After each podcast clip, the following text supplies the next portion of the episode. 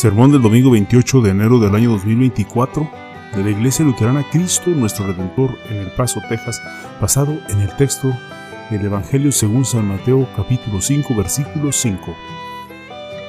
Existen tres grupos de personas contrarios al cristianismo en el mundo. Los que tratan de conquistar el mundo, los que buscan placer en el mundo y los que intentan salvar al mundo. Los tres grupos nos odian por igual porque, como hijos redimidos de Dios, no compartimos su visión del mundo ni sus objetivos en el mundo. No vemos ninguna razón por tratar de conquistar el mundo cuando Jesús ya lo ha conquistado con su vida, su muerte y su resurrección.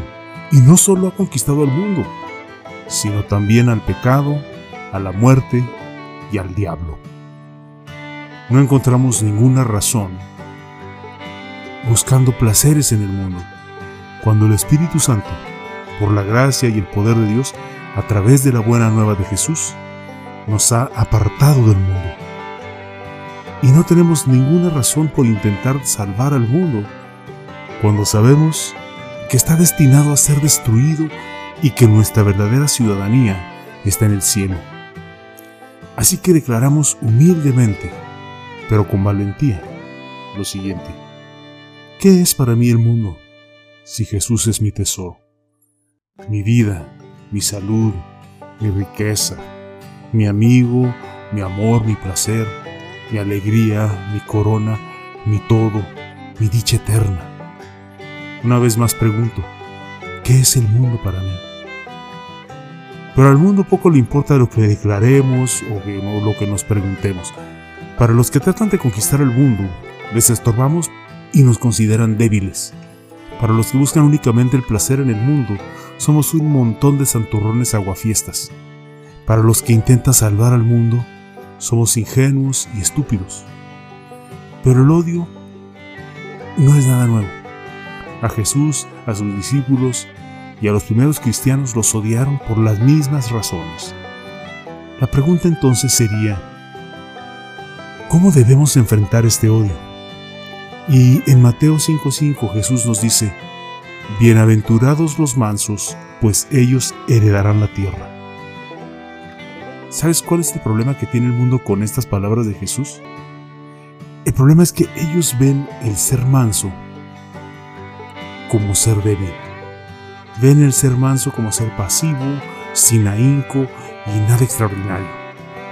Ven a los que son mansos como si fueran peleles.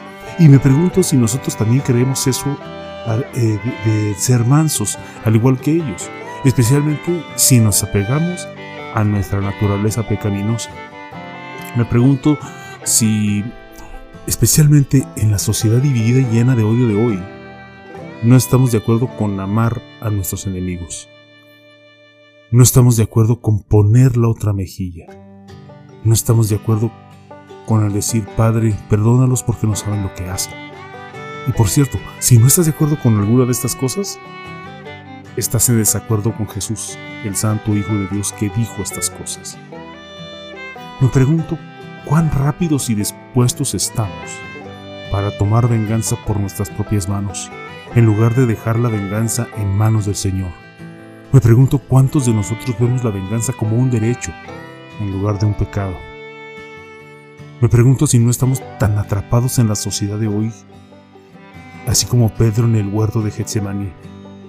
Así como él, estaremos también sacando nuestra espada y cortando la oreja de nuestro enemigo. Y por cierto, ¿cómo le fue a Pedro en el huerto de Getsemaní? Recordemos que Jesús reprendió a Pedro. Pero más que nada, me pregunto si hay en nosotros un espíritu terco y farisaico que escucha lo que acabo de decir y razona lo siguiente. O sea que Jesús espera que yo me quede sentado recibiendo y aguantando el odio del mundo. Y para dar una simple respuesta en una palabra, sí. Mansedumbre significa mostrar templanza y compostura.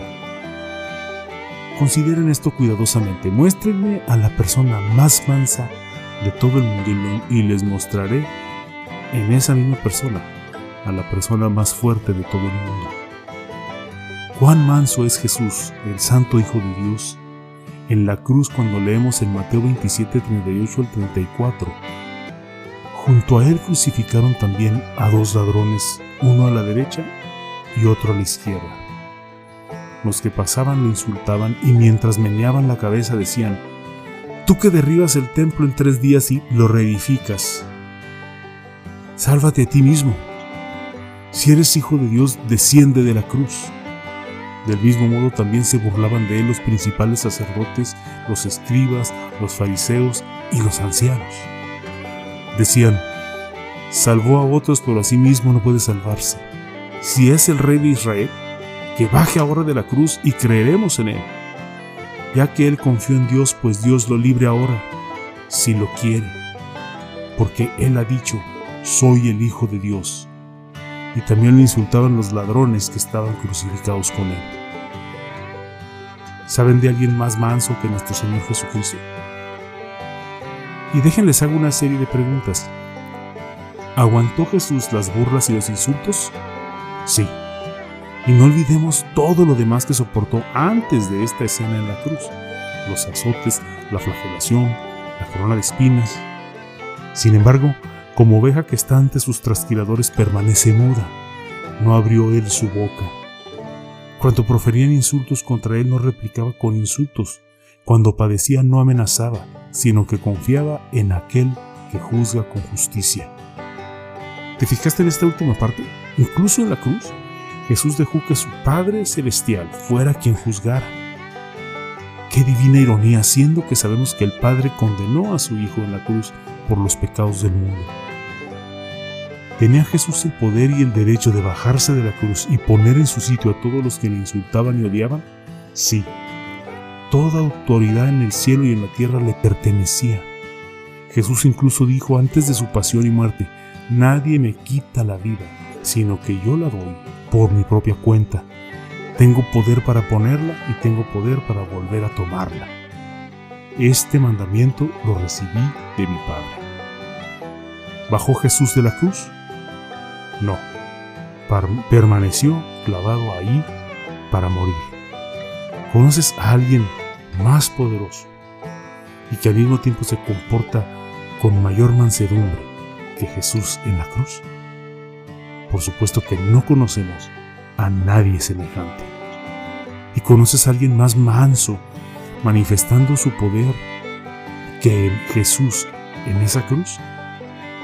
Tampoco. ¿Y por qué mostró Jesús un templo tan majestuoso, tan asombroso? Porque eso es cuánto Jesús te amó y lo que tuvo que, que padecer para salvarte de tus pecados. Él lo soportó todo por ti. Y porque lo aguantó, tú has sido perdonado de todo pecado. ¿Sabes de algo más poderoso que eso? ¿Conoces un amor más poderoso? ¿Conoces un mensaje con mayor poder? Así que esto es lo que tienes que ver y entender. Ser manso no significa ser débil.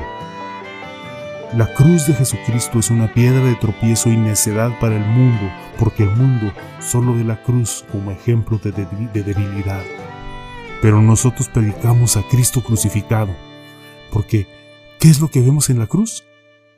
Nuestra salvación. Cuando el mundo te insulte, recuerda siempre lo que Jesús soportó por ti.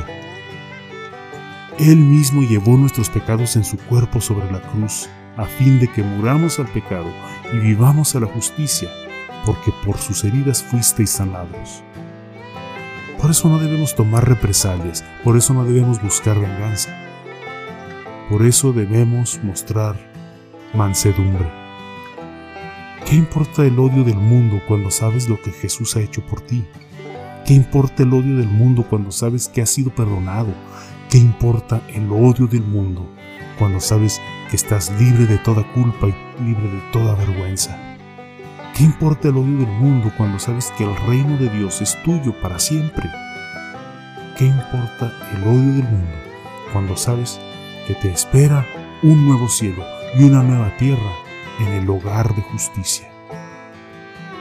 Las respuestas a estas preguntas retóricas son la razón por la que aceptamos el odio del mundo.